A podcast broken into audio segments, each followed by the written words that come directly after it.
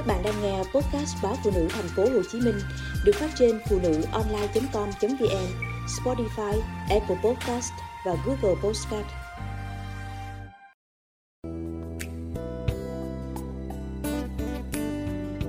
ba mươi năm còng lưng trả nợ cho chồng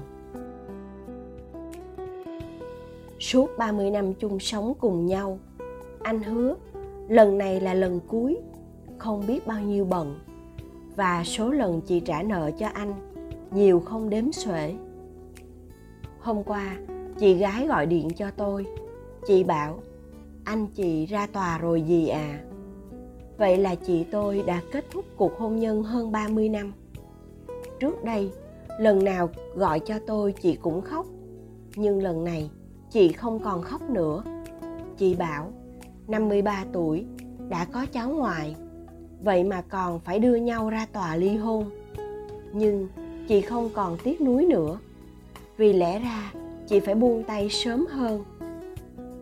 Chị kể rằng, trước khi ly hôn, dù chồng chị van xin chị tha thứ cho anh lần nữa, nhưng chị bảo, đã chịu đựng đủ rồi, chị phải dứt khoát chấm dứt với anh để còn sống cuộc sống của mình. Năm 22 tuổi, chị tôi lấy chồng chồng chị không chỉ nghiện rượu, say sưa tối ngày, mà còn là một tay bài bạc. Anh hết đánh bạc, lại chơi số đề. Đã vậy, anh còn có thói trăng hoa. 30 năm làm vợ anh, chị đã rơi không biết bao nhiêu là nước mắt. Chị dọa ly hôn, dọa tự tử, dọa bỏ nhà đi. Tất cả đều không khiến chồng thay đổi.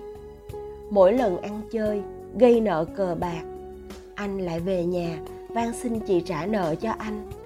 Nếu không thì bọn xã hội đen chúng nó không để anh yên mất.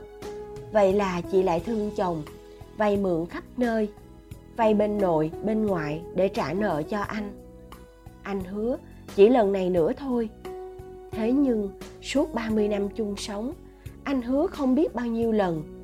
Và số lần chị trả nợ cho anh nhiều không đếm xuể khi máu đỏ đen nổi lên. Anh mượn tiền tất cả những ai quen biết, tất cả bà con họ hàng. Anh sẵn sàng bị chuyện. Con ốm, vợ bị tai nạn cần tiền gấp để mượn tiền. Và chị gái tôi lại còng lưng trả nợ cho chồng. Khi không còn có thể vay mượn được ai, chị lại bán nhà trả nợ. Căn nhà ba mẹ tôi cho, lúc hai vợ chồng cưới nhau chị cũng phải đành đoạn bán để cứu chồng sau khi anh quỳ xuống van xin vợ. Từ nhà mặt tiền, dọn vào hẻm. Từ nhà to, đổi thành nhà nhỏ. Từ nhà nhỏ, cuối cùng không còn nhà. Chị buôn bán ngoài chợ, một tay gồng gánh lo gia đình, nuôi ba đứa con. Chồng chị cũng đi làm, nhưng kiếm được đồng nào, anh lại nướng vào chiếu bạc đồng đó nếu chị can ngăn khuyên bảo chồng, anh lập tức thượng cẳng chân hạ cẳng tay, nói chuyện bằng nắm đấm.